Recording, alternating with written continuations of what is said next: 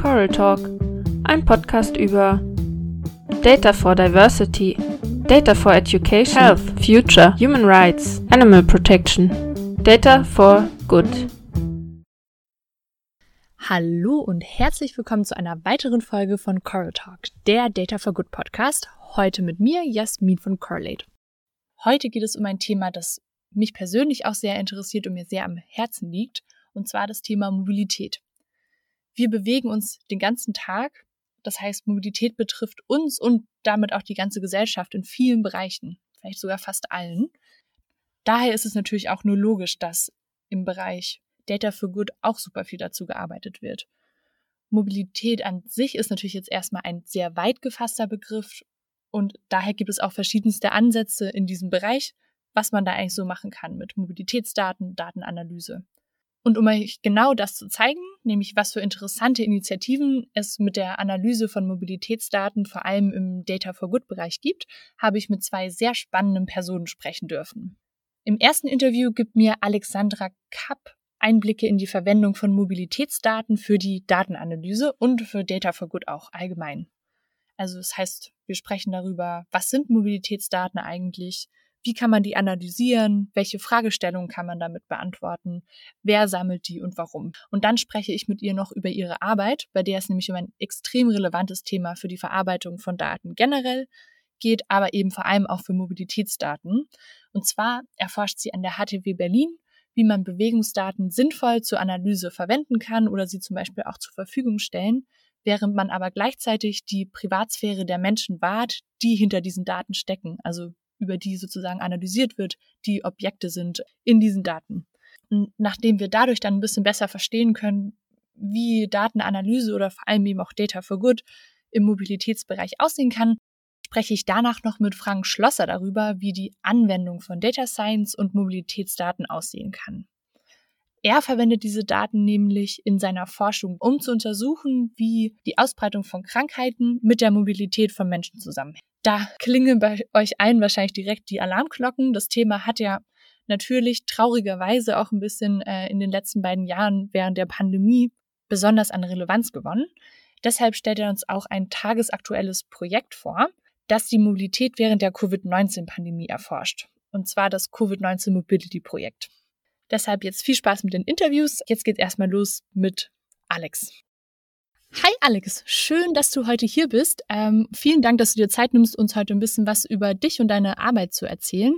Fangen wir doch direkt mal damit an, dass du uns einmal erzählst, wer du bist und was du so machst. Ja, hi Jasmin. Erstmal vielen Dank für die Einladung. Ich freue mich sehr, heute hier mit dir dabei sein zu können. Äh, genau, ich bin Alexandra. Ich bin seit ähm, drei Jahren äh, ungefähr inzwischen auch bei Correlate aktiv, vor allem im Local Chapter Berlin. Äh, weswegen ich aber heute äh, hier mit dir spreche, ist ähm, ja wegen dem, was ich sonst äh, neben Correlate noch tue. Und das ist vor allem äh, mit Mobilitätsdaten zu arbeiten. Und äh, da bin ich inzwischen in einem Forschungsprojekt bei der HTW Berlin ähm, das heißt Remove. Äh, das ist ähm, ja in einem größeren Konsortium mit anderen Universitäten hier in Berlin zusammen. Und da geht es äh, um die Erforschung von ähm, der Privatsphäre freundlichen Analyse von Mobilitätsdaten. Super, Alex, vielen Dank. Ähm, kenne dich ja ein bisschen und weiß ja von dir, dass du auch so schon sehr viel Erfahrung generell mit der Arbeit und Analyse von Mobilitätsdaten hast. Ähm, deswegen machen wir gleich noch einen Deep Dive in dein Privatsphäre-Thema, ähm, was ich super relevant und spannend finde, gerade für das Thema Mobilität. Ähm, aber ich glaube, erstmal würde ich gerne einen Überblick bekommen, so ein bisschen, was Mobilität, Mobilitätsdaten eigentlich sind, ähm, genau, und wie man damit arbeitet, wie die aussehen, ähm, was man da eigentlich so für Informationen draus ziehen kann. Kannst du uns da mal so ein bisschen einen Überblick geben, genau, was für Arten es von Daten gibt bei dem Thema Mobilität? Ja, das kann ich sehr gerne machen. Äh, das ist tatsächlich gar nicht so äh, einfach und simpel gesagt, weil das äh, sehr divers ist, der Bereich der Mobilitätsdaten. Ich habe nochmal nach einer Definition geschaut. Äh, also ganz allgemein kann man sagen, dass Mobilitätsdaten äh, die Messwerte ähm, widerspiegeln, hm, beziehungsweise ähm, Messwerte sind, die über die Bewegung ähm, oder die Mobilität eines Objekts oder einer Person informieren. Ähm, da hört man schon Objekt oder Person, ne? also Mobilität. Man denkt schnell an ähm, menschliche Mobilitätsdaten. Ähm, da sprechen wir auch gleich äh, wahrscheinlich hauptsächlich drüber, aber grundsätzlich gibt es natürlich auch andere Dinge, die mobil sein können. Also beispielsweise Tiere, die mit GPS-Trackern ausgestattet sind und man dann äh, die Bewegung von Tieren anzeigen kann oder messen kann oder äh, von Schiffen oder auch von, weiß nicht, beispielsweise Naturphänomenen, wenn man sich den, den Verlauf einer Lawine anschaut. Also grundsätzlich ist es erstmal die Bewegung, die irgendwie in Daten dargestellt ist. Und äh, genau das vielleicht auch noch zum Unterschied zu anderen Daten, die mit Mobilität in Zusammenhang stehen, aber jetzt nicht unbedingt Mobilitätsdaten sind. Äh, also beispielsweise Daten von einem Straßennetz oder so Daten, die man irgendwie in OpenStreetMap finden würde. Genau, und bei den menschlichen Mobilitätsdaten, da geht es ja, eigentlich vor allem darum, dass man die Bewegung darstellt. Das wird meistens über einzelne Fahrten oder Trajektorien gemacht und die. Kannst du einmal erklären, was Trajektorien sind? Ja. Das hat man vielleicht noch nicht so oft gehört, ja. Genau. Trajektorie ist im Prinzip eine Abfolge von einzelnen Punkten, die äh, eine Information über eine räumliche und eine zeitliche Komponente haben. Also normalerweise ist da die räumliche Komponente äh, eine Koordinate mit äh, Längen- oder Breitengrad und dann eben einen Zeitstempel dazu. Also sprich, wenn ich jetzt von mir zu Hause zur Arbeit gehe und da äh, dann mit einzelnen Punkten den Weg nachmalen würde, wie ich dorthin gekommen bin, dann habe ich eine Trajektorie, wie ich von mir zu Hause zur Arbeit gekommen bin. Genau, und das äh, ist ja jetzt ein Beispiel, wie, wie das aussehen kann. Und da gibt es eben sehr viele äh, verschiedene Möglichkeiten, wie solche äh, Bewegungsdaten erhe äh, erhoben werden können. Also in Bezug äh, jetzt auf menschliche Mobilität ähm, gibt es ganz klassisch beispielsweise die Möglichkeit der Befragung. Äh, also das, das wird auch immer noch gemacht, ähm, eigentlich in den meisten Ländern alle paar Jahre, dass in größeren Haushaltsbefragungen die Menschen gefragt werden für einen Tag, welche Fahrten sie gemacht haben, wo ganz im Detail angegeben wird, von wo nach wo sind sie gefahren. Da sind auch kurze Fußwege zum Bäcker beispielsweise beinhaltet. Und das sind ähm, ja so eigentlich die traditionellen Daten, die erhoben werden, um zu wissen, wie bewegen sich eigentlich die Menschen hier bei uns in der Stadt. Was deutlich verbreiteter ist, sind beispielsweise Mobilfunkdaten. Also heutzutage läuft jeder mit einem Smartphone rum und jedes Mal, wenn sich mein Smartphone mit irgendeinem Mobilfunkmast verbindet, dann wird das aufgezeichnet von ähm, meinem Mobilfunkanbieter und der kann dann anhand dieser einzelnen Verbindungen im Prinzip nachverfolgen, bei welchen Masten sich mein Smartphone eingeloggt hat und je nachdem, wie dicht, kann ich nachverfolgen, äh, wie eine Person sich bewegt hat. Und äh, das andere, was wahrscheinlich auch ja, verbreiteter ist und auch bekannter ist, sind GPS-Sensoren. Und äh, das funktioniert eben über über Satellit, äh, das dann so ein Empfängergerät anhand der äh, Signale des Satelliten praktisch die Position bestimmen kann. Und was unsere Smartphones jetzt beispielsweise auch können, ist dann eben diese empfangene Position auch wieder zurückspiegeln, beispielsweise an eine App, sodass ich dann innerhalb der App auch meine, äh, beispielsweise innerhalb meiner Navi-App meine, meine Route sehe, wo ich langfahren soll und sich das dann automatisch anpasst. Und genau, dann gibt's auch noch ganz andere ähm, Arten, um Mobilitätsdaten zu erheben, die auch genutzt werden. Beispielsweise gibt es stationäre Sensoren, ähm, die häufig zum Beispiel an den Türen von ähm, ÖPNV verbaut sind, also in einem Bus. Die messen, wie Leute ein- und aussteigen. Da kann ich dann nachverfolgen, an dieser Haltestelle sind so und so viele Leute eingestiegen und ausgestiegen und ähm, kann dann auf aggregierter Form eben solche Mobilitätsinformationen gewinnen. Okay, also zusammenfassend scheint es so zu sein, dass sich dann diese Arten von Daten hauptsächlich dadurch unterscheiden, wie granular sie sind, oder? Und wie genau man die Position sozusagen von Menschen dann bestimmen kann. Genau. Die Eigenschaften von den Mobilitätsdaten äh, unterscheiden sich da sehr stark, genau wie du meintest, je nachdem, wie granular der Punkt ist, wie hoch die Frequenz ist, in der diese Punkte aufgezeichnet werden mhm. und wie lückenlos auch ähm, diese Punkte aufgezeichnet werden. Beispielsweise ähm, jetzt bei so einer Befragung, äh, was ich vorhin genannt hatte, da ähm, ist das in dem Sinne ja nicht ähm, so feingranular wie jetzt ein, ein GPS-Signal, was alle paar Sekunden, dass ich schreibe, okay, in Sekunde eins war ich dort und drei Sekunden später war ich dort. Aber es ist trotzdem relativ lückenlos, weil ich jede Bewegung, die ich dann gemacht habe, auch wieder aufschreibe. Also das sind so, so drei Eigenschaften. Die Granularität, die Frequenz und wie lückenlos das ist. Hast du dann vielleicht, dass man sich das so ein bisschen praktischer auch nur vorstellen kann, Beispiele, wer welche Datenart verwendet und welche Fragen man damit versucht zu beantworten und wofür? Mhm. Genau, also auch da wieder, äh, da es so viele verschiedene Mobilitätsdaten gibt und die auf verschiedenste Weisen erhoben werden können, ähm, gibt es da ganz unterschiedliche Player, die ähm, die es auch tun und auch verwenden. Aber ich kann da mal so ein paar Beispiele nennen, was so übliche Beispiele wären. Also vor allem verbreitet, wie gesagt, sind so die GPS-Daten, die über Smartphone erhoben werden und die Mobilfunkdaten. Vielleicht bleiben wir einfach mal bei den beiden. Also, wie ich vorhin schon gesagt hatte, äh, kann eben mit diesen Mobilfunkdaten relativ ähm, umfassend, weil ja im Prinzip fast, ja nicht die ganze, aber ein großer Teil der Bevölkerung äh, ein Smartphone hat und das äh, dank mobiler Daten und diversen Flats auch äh, immer mehr verwendet wird. Sprich, die Verbindungen zu den Mobilfunkmasten werden auch regelmäßiger aufgebaut und somit sind auch die Daten umfassender, sodass eigentlich die Mobilfunkanbieter ein ganz gutes Bild haben, wie Mobilität ähm, ja, in einer Stadt, in einem Land stattfindet.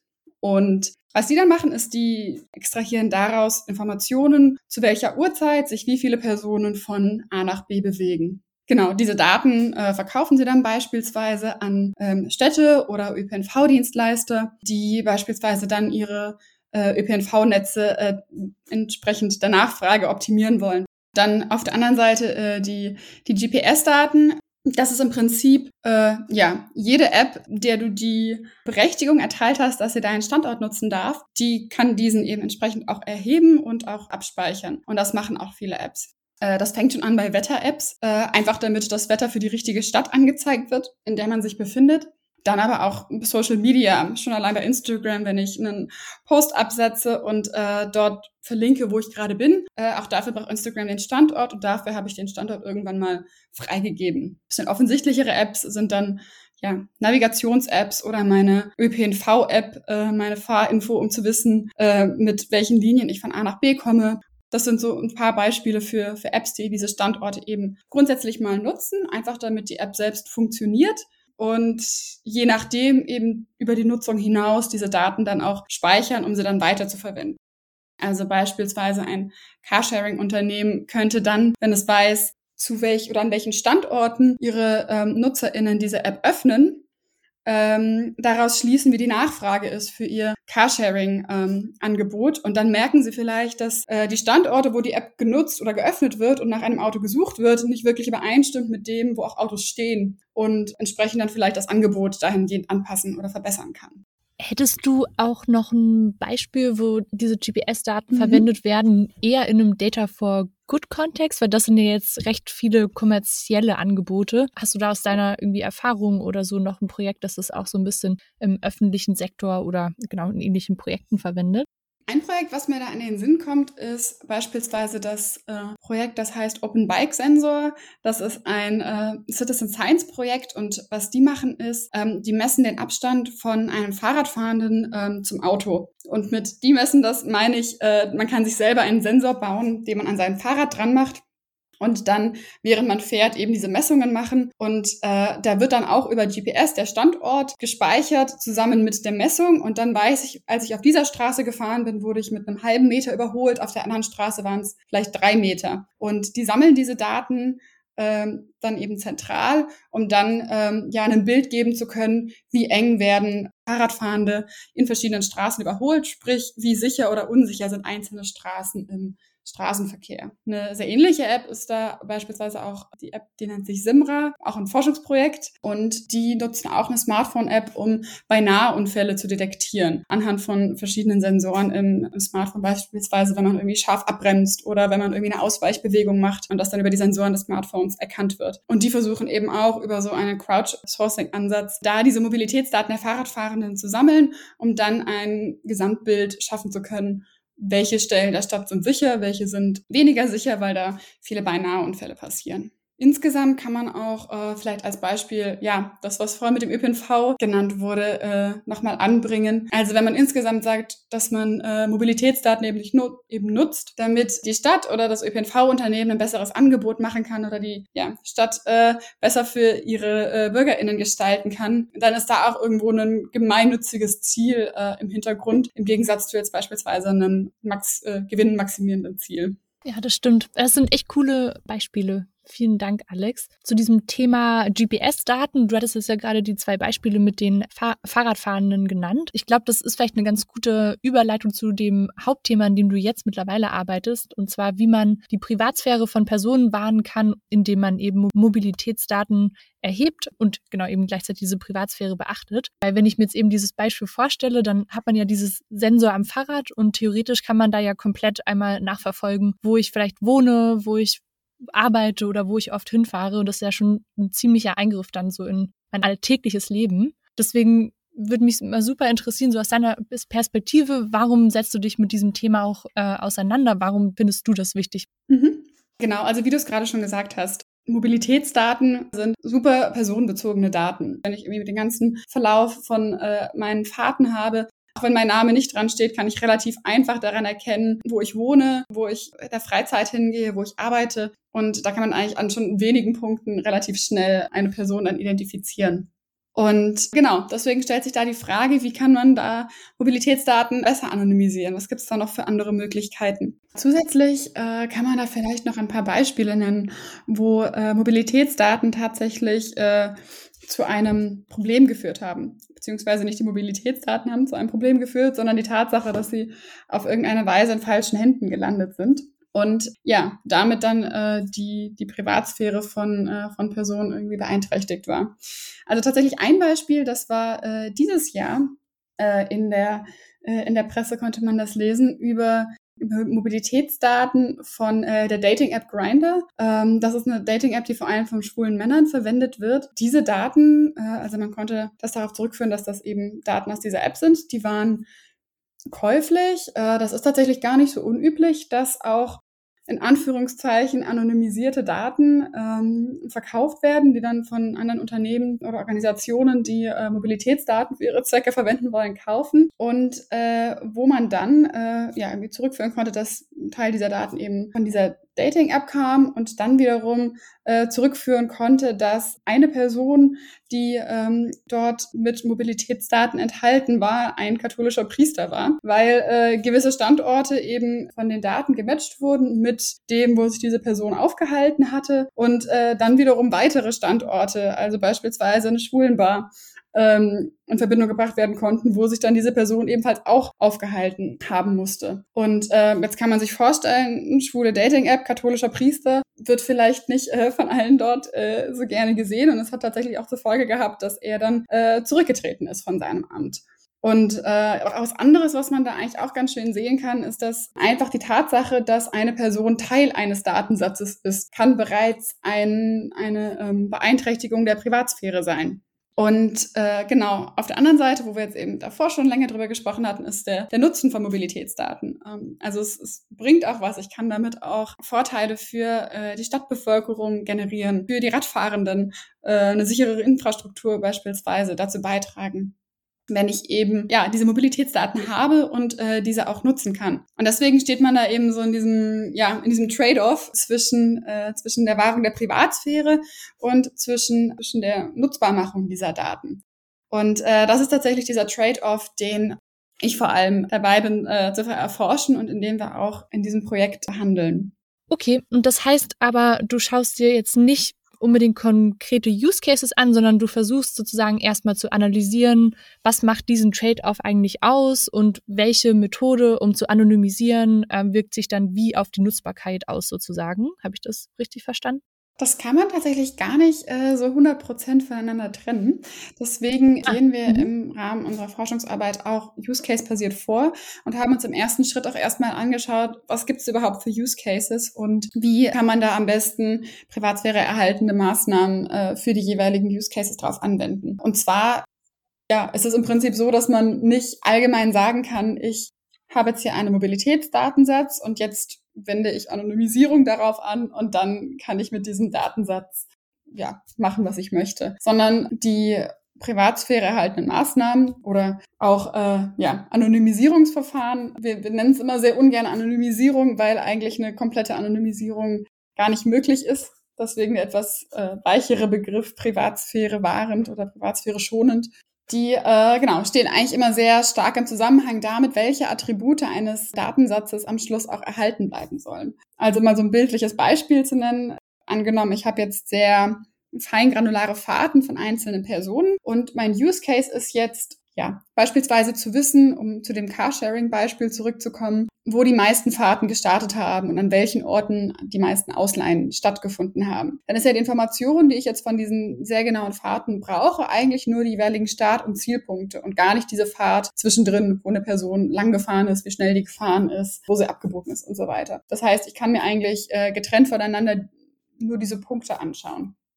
Wenn ich jetzt das andere Beispiel nehme mit, mit diesen Überholungsvorgängen, dann ist da ja eigentlich gar nicht so relevant, wo diese Person jetzt diese Fahrt tatsächlich gestartet hat oder wo sie diese Fahrt geendet hat, sondern bin eigentlich vor allem an den sehr genauen Punkten auf der Fahrt interessiert. Und dann ist das praktisch die Information, die ich die irgendwie erhalten bleiben muss. Also da könnte man als eine Methode ein paar, ja, hundert Meter vom, ähm, vom Start der Fahrt und vom Ende der Fahrt abschneiden, so dass man, wenn man danach sich diese Fahrt anschaut, nicht mehr, nicht mehr weiß, von wo nach wo die Person tatsächlich gefahren ist. Ist im Zweifel noch keine ausreichende Anonymisierungsmethode, aber wäre so ein Schritt, der ähm, da zum Beispiel auch für sowas angewendet wird. Also zurück auf deine Frage kommend. Wir haben uns im Rahmen unserer Arbeit vor allem erst einmal angeschaut, was gibt es da für verschiedene Use Cases und uns dann ähm, da ein paar rausgegriffen, um dann dort ins Detail reinzugehen und zu schauen, gut, welche Attribute sollen da eigentlich erhalten bleiben von den Daten und was haben wir jetzt für Möglichkeiten, Privatsphäre erhaltene Maßnahmen darauf anzuwenden. Und da haben wir jetzt beispielsweise ähm, als erstes damit angefangen, dass wir gesagt haben, gut, häufig braucht man gar nicht die wirklich ganz feinen granularen Daten, sondern häufig ist man an ähm, irgendwelchen Aggregationen interessiert oder an irgendwelchen Reports. Also beispielsweise nur zu wissen, wenn ich mir jetzt Berlin vorstelle mit Bezirken oder noch kleinteiligeren Zellen, von wo sind die Personen gestartet oder wo haben die Fahrten geendet oder um wie viel Uhr haben die meisten Fahrten stattgefunden. Und da einfach ein paar dieser Aggregationen, ähm, die häufig angewandt werden, rauszugreifen, dann erstmal die Aggregation an sich als eine Möglichkeit äh, der Anonymisierung darauf anzuwenden und dann beispielsweise ja eine Form des Rauschens darauf anzuwenden. Da gibt's verschiedene Möglichkeiten, das zu tun. Das wird vielleicht ein bisschen zu, zu mathematisch, da jetzt im Detail drauf einzugehen. Und dann schauen wir uns eben an, gut, wenn ich jetzt die Information, die mir jetzt am Ende erhalten bleibt, wie brauchbar ist die jetzt noch im Vergleich zu dem, was ich eigentlich vorher hatte, für, und dann sind wir wieder beim Use Case, das Ziel, was ich eigentlich verfolgen möchte. Denn ähm, genau, ich kann ja nur beurteilen, wie gut meine Anonymisierung ist, wenn ich weiß, kann ich eigentlich noch das damit erreichen, was ich ursprünglich mit diesen Daten erreichen wollte. Hast du da noch ein paar mehr Beispiele für solche Use Cases, die ihr euch da angeschaut hattet? Genau, also bisher äh, angeschaut äh, noch nicht, weil das Projekt erst seit ja, einem Dreivierteljahr, äh, wenn ich jetzt ungefähr dabei läuft. Mhm. Aber ein Beispiel, was wir uns als nächstes anschauen wollen, was tatsächlich auch wieder eher ein, ein Meta-Use-Case ist, könnte man sagen, ist die Bereitstellung von Daten als Open Data. Also, dass man wirklich auch feingranulare Trajektorien, so wie sie ähm, im Original vorhanden sind, auf die gleiche Weise auch als Open Data bereitstellt. Also sprich nicht nur eine Aggregation der Daten, sondern dieses auch nach außen hin ähm, bereitstellt. Solche Daten könnten dann verwendet werden, um sich anzuschauen, wie groß sind die Geschwindigkeiten auf einzelnen Straßen, wie hoch sind die Verkehrsmengen. Aber worauf ich eigentlich da gerade hinaus möchte, ist, wir ähm, da im Kopf haben, eine andere Methode von ja, Privatsphäre halt einer Maßnahme anzuschauen. Im Gegensatz zu dem Rauschen beispielsweise wäre das jetzt eine Methode äh, der Synthetisierung von Daten, um dann wie so eine Art Schwesterdatensatz zu bekommen, der zwar in vielen Eigenschaften ähnlich ist, aber die Daten, die zugrunde liegenden Daten anders sind. Das ist ein echt interessantes Beispiel, weil es ja ein bisschen die Komplexität des Themas zeigt. Weil gerade wenn man Daten allen zur Verfügung stellt, kann man damit ja alle möglichen Use Cases haben. Und das ist echt spannend, dass wir versucht herauszufinden, wahrscheinlich so ein bisschen den Sweet Spot zu finden vielleicht, wo man noch genug aus den Daten rausholen kann, ähm, aber eben auch nicht mehr das Falsche daraus lesen kann. Genau, also so also ein Ziel, was wir auch da so ein bisschen verfolgen, ist zu versuchen, verschiedene Metriken zu entwickeln, ähm, mit denen man dann sagen kann, okay, wenn ich jetzt diese Methode anwende, dann bleibt meine ähm, räumliche Verteilung sehr genau, aber meine zeitliche nicht so genau. Also, dass wir versuchen zu definieren, was sind Attribute, die ich in einem Mobilitätsdatensatz heraus extrahieren kann, um dann für meine Anwendungsfälle zu nutzen. Was sind die Attribute aus den Daten, die ich beibehalten möchte, um dann Metriken zu entwickeln, die einem sagen, wie gut bleibt dieses Attribut erhalten. Da diesen Zwischenschritt zu machen, diesen Schritt von was habe ich für Use Cases und was sind eigentlich die Eigenschaften in den Daten, die von Interesse sind für diese Anwendungsfälle. Äh, dann vielen Dank, Alex. Das ist echt ein super interessanter Einblick in deine Forschungsarbeit und auch in diese Relevanz dieses ganzen Themas. Aber ja, für mich persönlich war es auch wirklich interessant zu sehen, was man da konkret machen kann und was für Methoden es geben kann. Jetzt nochmal auch zum Namen unseres Podcasts zurück. Denk mal, wir sind uns einig, dass dein Forschungsthema super relevant und eine sehr gute Sache ist. Aber ich würde gerne nochmal aus deiner Perspektive auch hören, was du denkst, was so die Relation von Privatsphäre schützen bei Mobilitätsdaten ähm, zum Thema Data for Good ist. Ja, sehr gerne. Also grundsätzlich bei dem Thema erstmal Analyse von Mobilitätsdaten. Ich glaube, da kann man sich in Bezug auf Data for Good erstmal die Frage stellen, was ist eigentlich das Ziel? Wem, wem nutzt das? Also warum analysiere ich überhaupt diese Daten auf die und die Weise? Und wie mit ein paar Beispielen, die ich vorher schon genannt hatte, ne, kann das auf der einen Seite sein, wir möchten die Radinfrastruktur für äh, die Berliner Bevölkerung verbessern. Oder es kann sein, ich weiß nicht, ein, ein Carsharing-Unternehmen möchte seine ähm, seinen Gewinn maximieren. Äh, wobei man da natürlich auch sagen kann, gut, wir brauchen auch für eine nachhaltige Mobilität und für die Verkehrswende ähm, eine Integration von verschiedenen Verkehrsmitteln in unserer Stadt und da gehören dann beispielsweise auch private Sharing-Anbieter mit dazu und wenn diese ein besseres Angebot liefern, dann führt das vielleicht auch dazu, dass wir weniger private Autos in der Stadt stehen haben, sprich es führt irgendwo auch wieder zu dem Nutzen des Gemeinwohls. Insofern ist da auch mal die Frage, ja, ist das jetzt äh, nur ein rein gemeinwohlorientiertes Ziel ähm, oder nicht. Ähm, Im Zweifel auch gar nicht so einfach zu beantworten. Aber das ist auf jeden Fall immer erstmal so die, die erste Frage, die im Fokus stehen sollte. So, was ist eigentlich das Ziel und äh, ne, inwieweit hängt dieses Ziel mit Data for Good zusammen? Und die andere Frage, die man sich dann ähm, stellen sollte, wie groß ist das Risiko, was äh, eben durch das Verfolgen dieses Ziels in Bezug auf die Privatsphäre entsteht? Und dann eben schlussendlich die Frage, äh, wie, wie steht das jetzt in einem Verhältnis? Also wie steht dieser Nutzen im Verhältnis zu, äh, zu diesem Risiko? Und äh, genau, das sollte auf jeden Fall irgendwie eine Frage sein, die man abwägt. Erstmal, ob man überhaupt dieses Ziel verfolgen sollte und ähm, dann genau schlussendlich irgendwo auch, inwieweit jetzt diese ähm, dieses Ziel eher ein Data for Good Thema ist oder inwieweit das vielleicht eher ein, ein Risiko ist und eigentlich genau das Gegenteil davon. Ja, vielen Dank, Alex. Das sind wirklich super gute Punkte. Ich glaube, das stimmt auch sehr überein mit dem, was wir so in bisherigen Folgen gehört haben zu anderen Themen. Ähm, deswegen vielen Dank, dass du dir Zeit genommen hast, um dein Wissen mit uns zu teilen und uns den super spannenden Einblick zu geben. Ja, ganz herzlichen Dank auch dir. Ähm, hat mir sehr viel Spaß gemacht. Und ähm, viel Erfolg noch mit dem Podcast. Ich denke, wir haben jetzt einen super Überblick bekommen, erstmal, was Data for Good im Mobilitätsbereich bedeutet. Das heißt einerseits der rein praktische, technische Teil, aber eben auch, was muss ein Data for Good Projekt in diesem Bereich für Eigenschaften haben, dass es eben sinnvoll ist, dass es ähm, Gutes bewirkt, insoweit man das behaupten kann. Und deswegen geht es jetzt weiter mit unserem etwas äh, praxisorientierteren Interview mit Frank. Viel Spaß dabei. Hi Frank, vielen, vielen Dank, dass du dir heute Zeit genommen hast, äh, um mit uns zu sprechen, und zwar über deine Arbeit. Deswegen fangen wir doch direkt an und stell dich doch einmal kurz vor und erzähl uns, in welchem Bereich du denn so arbeitest. Ja, hi, freut mich hier zu sein. Ähm, mein Name ist Frank Schlosser. Ich habe eigentlich Physik studiert im Bachelor und im Master.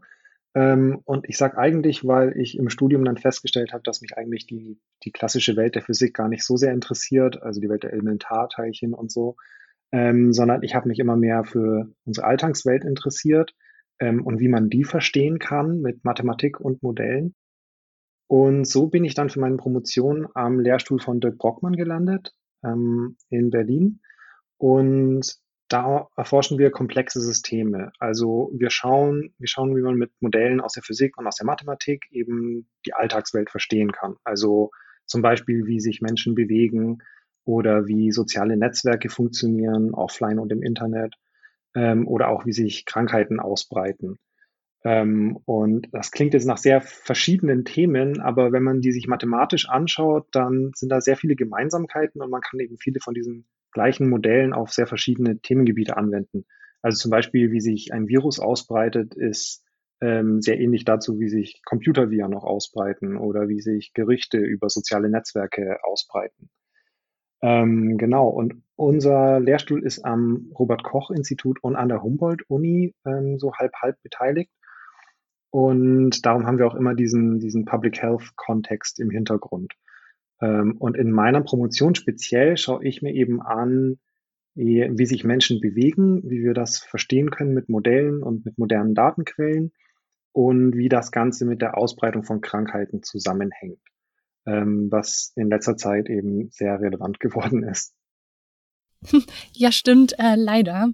Du erforschst also, wie man die Mobilität von Menschen und die Ausbreitung von Krankheiten in Verbindung bringen kann. Genau. Hast du da ein paar Beispielprojekte für uns? Also kleiner Spoiler, wir sprechen gleich über ein großes Projekt, das ja auch äh, jetzt im Rahmen der Pandemie an großer Relevanz gewonnen hat, aber ähm, du hast ja auch an anderen Projekten vorher noch gearbeitet. Äh, kannst du uns da mal ein paar Beispiele nennen, wie das so in der konkreten Anwendung dann aussieht bei deiner Forschung? Ja, gern. Also ja, genau. Also während Covid hat das jetzt natürlich nochmal an Relevanz gewonnen, aber davor ähm, haben wir uns das auch schon angeschaut. Ähm, zum Beispiel, was wir untersucht haben, ist, wie sich Krankheiten über den Flugverkehr ausbreiten. Ähm, also wenn man dieses Flugtransportnetzwerk analysiert, dann kann man eben sagen, ja, wie wahrscheinlich eine Krankheit von einem Land in alle anderen Land Länder gelangt. Und das haben wir zum Beispiel auf Ebola angewendet. 2014 gab es da einen Ausbruch an der Westküste von Afrika. Und da haben wir angeschaut, ähm, ja, wie wahrscheinlich Ebola nach Europa kommen könnte, über welche Flugverbindungen und wo das dann landen könnte, ähm, was dann zum Glück nicht so passiert ist. Aber diese Methoden konnten wir dann quasi auch genauso auf anwenden bei, bei Covid. Ähm, also das ist ein Beispiel von Daten, die wir dafür nutzen, also Flugverkehr. Ähm, aber wir schauen uns zum Beispiel auch ähm, ja, Mobilität auf anderen Skalen an. Ähm, zum Beispiel haben wir in einem anderen Projekt untersucht, wie man äh, GPS-Daten nutzen könnte, um einen lokalen Krankheitsausbruch zu untersuchen. Also zum Beispiel eine Restaurantvergiftung, ähm, wo sich alle, ja, wo ein paar Leute betroffen sind, wie man dann solche Daten nutzen könnte, um herauszufinden, wo, wo der Ursprung davon war. Sprechen wir doch mal über das Covid Mobility Projekt, das ja jetzt, glaube ich, auch so deine, dein Hauptthema war, äh, die letzten Monate oder auch äh, Jahre fast. Ähm, genau, ja. Das zieht sich ja leider schon ein bisschen ähm, alles hin. Ähm, genau, deswegen erzählt uns doch mal ein bisschen darüber, was genau das für ein Projekt ist, genau wie das gestartet ist, äh, wer da dahinter steckt. Genau. Also das Covid Mobility Projekt, das haben wir im März 2020 gestartet, ja eigentlich als ähm, die Covid-Pandemie so richtig bei uns ankam. Und zwar damals, da hatten ja die ersten Erfahrungen aus China, die man hatte schon gezeigt, dass, dass Lockdowns und Mobilitätseinschränkungen ein sehr effektives Mittel sind, um diese Ausbreitung zu verhindern. Ähm, und in Deutschland kam es ja dann auch so, dass diese Maßnahmen sehr schnell erlassen wurden. Ähm, das ging ja sehr rapide. Ich erinnere mich noch daran, ähm, dass erstmal alle aus meinem Umfeld auch gesagt haben, ich bleibe jetzt erstmal daheim und ich gehe gar nicht mehr raus. Und alle waren sehr, sehr vorsichtig. Und das Ganze wurde ja dann auch durch die Maßnahmen ja ähm, wirklich gesetzt. Und eine Frage, die damals halt war, war, ähm, ja, wie genau hat sich jetzt das Mobilitätsverhalten der Menschen eigentlich verändert? Also haben diese Maßnahmen gewirkt? Bewegen sich die Leute weniger als vorher, haben sie weniger Kontakte. Und weil wir uns so viel mit diesen Daten beschäftigen, war halt unsere Idee sofort, das Ganze mit Hilfe von Bewegungsdaten zu untersuchen. Und da wir schon unsere Methoden hatten und auch schon die Kontakte zu, zu Datenlieferanten, waren wir da sehr schnell in der Lage, ähm, Daten zu bekommen und das zu analysieren und Antworten auf diese Fragen zu suchen. Dann direkt mal Stichwort Daten. Das ist wahrscheinlich so der ja. äh, größte Teil an so einem Thema. Ähm, erzähl doch mal, was für Daten es da waren. Also wir haben ja schon gehört, du hast schon mit GPS-Daten und Flugdaten gearbeitet. Mhm. Äh, wie sah es denn dann bei diesem Projekt aus? Worauf basieren da eure Analysen? Genau, also bei dem Projekt ähm, haben wir noch eine andere Datenquelle verwendet, die so ein bisschen zwischen Flugverkehr und GPS ist. Also uns hat ja vor allem die Mobilität in, in Deutschland auf der ganzen nationalen ähm, Skala interessiert. Und was wir dafür genutzt haben, sind Mobilfunkdaten ähm, die ja von Mobilfunkanbietern erfasst werden. Die Daten, die wir dann haben, die sind nicht, also die sind sehr weit entfernt von diesen Rohdaten, sondern die werden dann anonymisiert, die werden aggregiert. Und die Daten, mit denen wir dann gearbeitet haben, enthielten dann am Ende die, die Bewegung auf Landkreisebene. Und zwar nur die Anzahl an Bewegungen zwischen und innerhalb von Landkreisen. Also wir wussten, wir wussten dann zum Beispiel, wie viele Leute sich an einem Tag von einem Landkreis A zu einem Landkreis B bewegt haben oder auch innerhalb von dem Landkreis A bewegt haben. Und das gab uns halt so ein sehr, sehr grobes Bild der Mobilität. Aber ja, wir haben dann festgestellt, dass wir trotzdem, trotz dieser groben Sicht sehr viele, äh, sehr viele Sachen aus diesen Daten erkennen können. Eine Sache, die mich bei den Mobilfunkdaten noch äh, interessiert, falls du das äh, beantworten kannst, ist mhm. es dann, es ist ja wahrscheinlich eine Stichprobe von der Bevölkerung, oder? Ja. Kannst du da irgendwie einschätzen, so was für ein Bruchteil der äh, deutschen Bevölkerung da repräsentiert ist? Ja, wir haben mit Daten von der Telekom und von Telefonica gearbeitet und ja, da ist quasi die Stichprobe sind alle, alle Nutzer dieser Mobilfunkanbieter, was ähm, bei Telefonica ungefähr 40 Millionen Nutzer in Deutschland sind. Wow. Also äh, ja, also bei der Größe, da kann man schon hoffen, dass die Stichprobe auch relativ repräsentativ ist, weil das ist auch ein Thema, das oft wichtig ist und das oft vernachlässigt wird, ähm, ist eben, wen sehe ich in, in meinen Daten? Und ja, also in unserem Projekt waren wir da relativ froh, dass wir eben so eine große Stichprobe hatten. Was habt ihr denn dann so rausgefunden mit diesen Daten? Also wahrscheinlich erstmal im ersten Schritt, was genau habt ihr so analysiert und ähm, vielleicht auch ein kleiner Einblick in wie wäre interessant. Genau, und mhm. was kam dann dabei raus? Also, was wir festgestellt haben, ist, dass ähm, ein sehr wichtiges Maß einfach war, was ist die Gesamtzahl an Bewegungen? Also wie mobil sind die Leute insgesamt? Das heißt, wir haben uns wirklich gar nicht so das Netzwerk an sich angeschaut, sondern einfach nur, wie viele Leute bewegen sich in einem bestimmten Landkreis. Und da haben wir zum Beispiel gesehen im März 2020 sofort einen drastischen Einbruch. Ähm, wir haben das dann immer so gemacht, dass wir die Mobilität verglichen haben mit dem Vorjahr, also mit 2019 in dem Fall.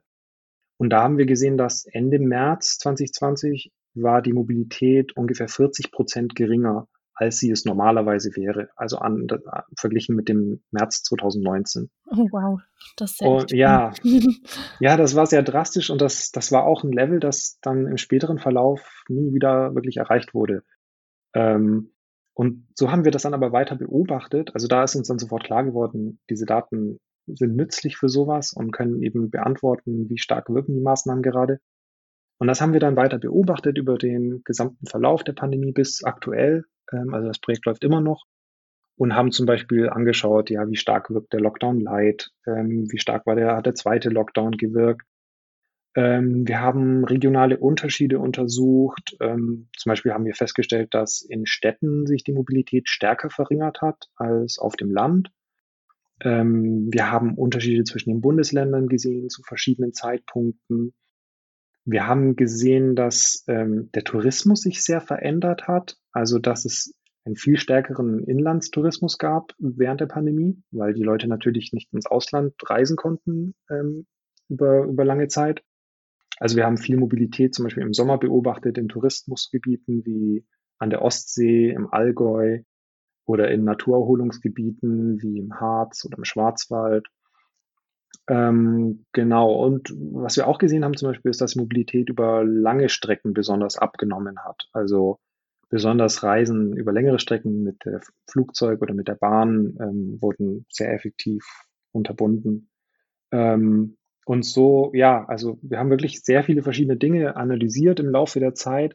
Es war auch so, dass alle zwei Wochen kamen neue Fragestellungen auf, ähm, die dann relevant waren. Also ähm, auch für die aktuelle Diskussion. Zum Beispiel muss man die Mobilität in den Abendstunden stärker einschränken oder in der Freizeit. Ähm, genau, und da konnten wir dann schnell Antworten liefern mit diesen Daten. Ja, da eine Nachfrage, weil du sagst, die Fragen kamen auch, das ist dann vielleicht auch ein bisschen verbunden zu, wer hat eure Ergebnisse ja. genutzt? Also woher kamen dann diese Fragen? Also ja. oder der Input und genau wurde das dann auch konkret irgendwie verwendet, äh, um Entscheidungen zu treffen? Ja, genau. Also ja, wir haben eben schnell festgestellt, dass diese Fragen, also diese, diese Antworten, die wir liefern können mit den Daten, dass sie sehr unmittelbare Relevanz haben für viel, viele Diskussionen, die gerade stattfanden.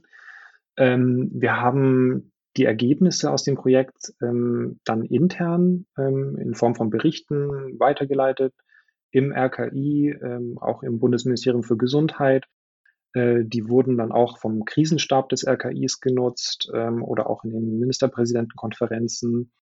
Und so haben die, diese Analysen schon geholfen, Entscheidungsträgern eben ja richtige Entscheidungen zu treffen und bei diesen, bei diesen Entscheidungsprozessen zu helfen. Also möglichst faktenbasiert ähm, wirklich einschätzen zu können, zum Beispiel, wie stark sind die, wirken die Maßnahmen gerade, müssen die noch verschärft werden und so weiter. Ähm, uns war es aber auch wichtig, von Anfang an sehr offen zu kommunizieren und auch ähm, die Ergebnisse ja an die breite Bevölkerung eigentlich auch zu verbreiten, weil ja das Thema ist, ist relevant für jeden, ähm, hat auch jeden sehr persönlich berührt. Und darum haben wir schon im März 2020 eine Webseite gemacht, wo wir so einen Mobility Monitor bereitgestellt haben, wo jeder quasi das gleiche anschauen kann, was wir anschauen. Also da, da kann man eine Karte sehen von Deutschland und wie die Mobilitätslevel in den einzelnen Landkreisen sind, wie sich das im Laufe der Zeit verändert hat. Und dort haben wir auch unsere Berichte als Blogposts veröffentlicht. Ähm, und das hat dann auch ganz positive Resonanz gefunden. Ähm, und ja, es wurde oft in den Medien ähm, darüber berichtet. Das sind ja echt einige super Sachen, die da aus dem Projekt resultieren. Mhm. Also einerseits ja wirklich irgendwie Impact haben und EntscheidungsträgerInnen ja. unterstützen. Und dann andererseits ähm, das Thema, das du gerade erwähnt hattest mit eurer Webseite, so was ja auch generell bei Data for Good Projekten, glaube ich, sehr relevant ist, ähm, dieses Thema Transparenz schaffen und ja. ähm, genau kommunizieren, woher Ergebnisse kommen, was ja bei Datenanalysen ähm, ja nicht immer für alle leicht verständlich ist. Ja. Auch Absolut. für die HörerInnen vielleicht noch ein Hinweis, ähm, dass wir verlinken die Webseite später auch noch. Da sind auch nochmal die Daten und die Analysen und Methoden recht detailliert beschrieben, falls da jemand sich noch weiter informieren möchte. Uns war es da auch wichtig, eben transparent zu sein, ähm, weil wir halt zeigen wollten, dass ja was wir genau machen, was wir mit diesen Daten anfangen. Es war auch so, dass relativ früh in dem Projekt schon in der Presse eben berichtet wurde, das RKI verwendet Mobilfunkdaten ähm, und so ohne Kontext klingt das, ja, kann das sehr gefährlich klingen und sehr, sehr ominös. Aber was wir eben gemacht haben, ja, wir haben mit sehr anonymisierten Statistiken eigentlich gearbeitet. Also äh, nur um das nochmal klar zu sagen, also in den Daten, die wir hatten, da konnten wir zum Beispiel keine einzelnen Personen erkennen. Ähm, also ja, wir wüssten nicht, ähm, wer sich wann wohin bewegt hat. Wir konnten keine Personen verfolgen. Und das Ganze war halt auf einer sehr groben räumlichen Skala. Und da war es uns dann eben auch wichtig, das, das zu zeigen einfach, ähm, wie wir arbeiten, was genau wir uns anschauen, ähm, ja, und was dabei auch für Ergebnisse rauskommen. Und das wurde dann auch sehr positiv aufgenommen. Ja, das ist auf jeden Fall auch ein sehr wichtiger Punkt, den du da aufgreifst, das Thema Privatsphäre schützen von den mhm. Personen, von denen die Daten eben gesammelt werden. Deswegen super, dass du es auch erwähnt hast. Da wollte ich nämlich auch noch drüber sprechen. Mhm. Eine Frage hätte ich dann noch, ähm, wie die Daten gesammelt werden, falls du das weißt. Also stimmen die Personen dazu oder wie genau ist das bei ähm, diesen Mobilfunkdaten? Also das ist relativ klar geregelt, ähm, je nach Mobilfunkanbieter natürlich ein bisschen mhm. unterschiedlich. Mhm. Aber allgemein sind das Daten, die so für statistische Zwecke erhoben werden können vom Mobilfunkanbieter. Ähm, alle Nutzer des Anbieters, die stimmen dabei zu ähm, in den AGBs, dass die Daten für solche Zwecke auch verwendet werden können. Und was halt wichtig ist, ist, ähm, diese Daten, die, die Verarbeitung selbst, die passiert beim Mobilfunkanbieter intern. Also die werden dort alle, ja, ähm, da gibt es starke Richtlinien, wie die, wie die behandelt werden müssen. Mhm. Ähm, das Verfahren bei einem Anbieter, mit dem wir gearbeitet haben, war auch sogar vom TÜV zertifiziert. Ähm, und so die, die anonymisierten Statistiken, die dann rausgezogen werden, die sind ja datenschutzrechtlich dann wirklich sehr, sehr unbedenklich. Also da gibt es viele Systeme, die, dass man darauf achtet, dass da alles, alles gut vonstatten geht. Ähm, ja, was eben auch ein wichtiges Thema ist. Also bei uns in der Arbeitsgruppe ist das auch immer ein wichtiges Thema. Wir arbeiten viel im, im Public Health Bereich und da gibt es halt viele Daten, die sehr sensibel sind, ähm, weil sie meistens Personen bezogen sind, mit der Gesundheit ähm, zu tun haben. Und ja, da kann Schaden entstehen relativ leicht für Personen, wenn diese Daten nicht richtig gehandhabt werden. Ähm, zum Beispiel bei GPS-Daten ist das, ist, das ein, ist das ein sehr großes Thema.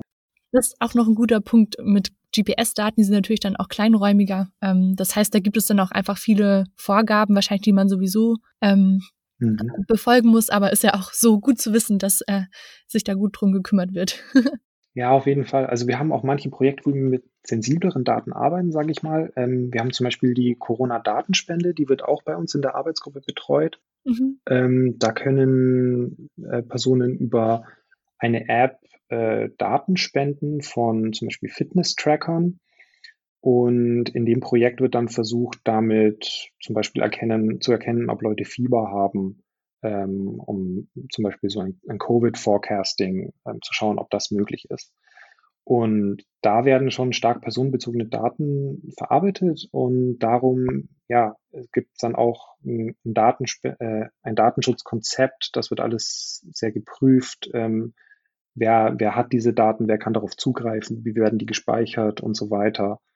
Ähm, genau, und das war jetzt bei uns in dem Mobility-Projekt zum Beispiel nicht der Fall, ähm, weil wir nur mit diesen ja, anonymisierten, stark anonymisierten Daten gearbeitet haben, was es uns aber auch halt ermöglicht hat, ja, sehr, sehr schnell und sehr frei da zu agieren.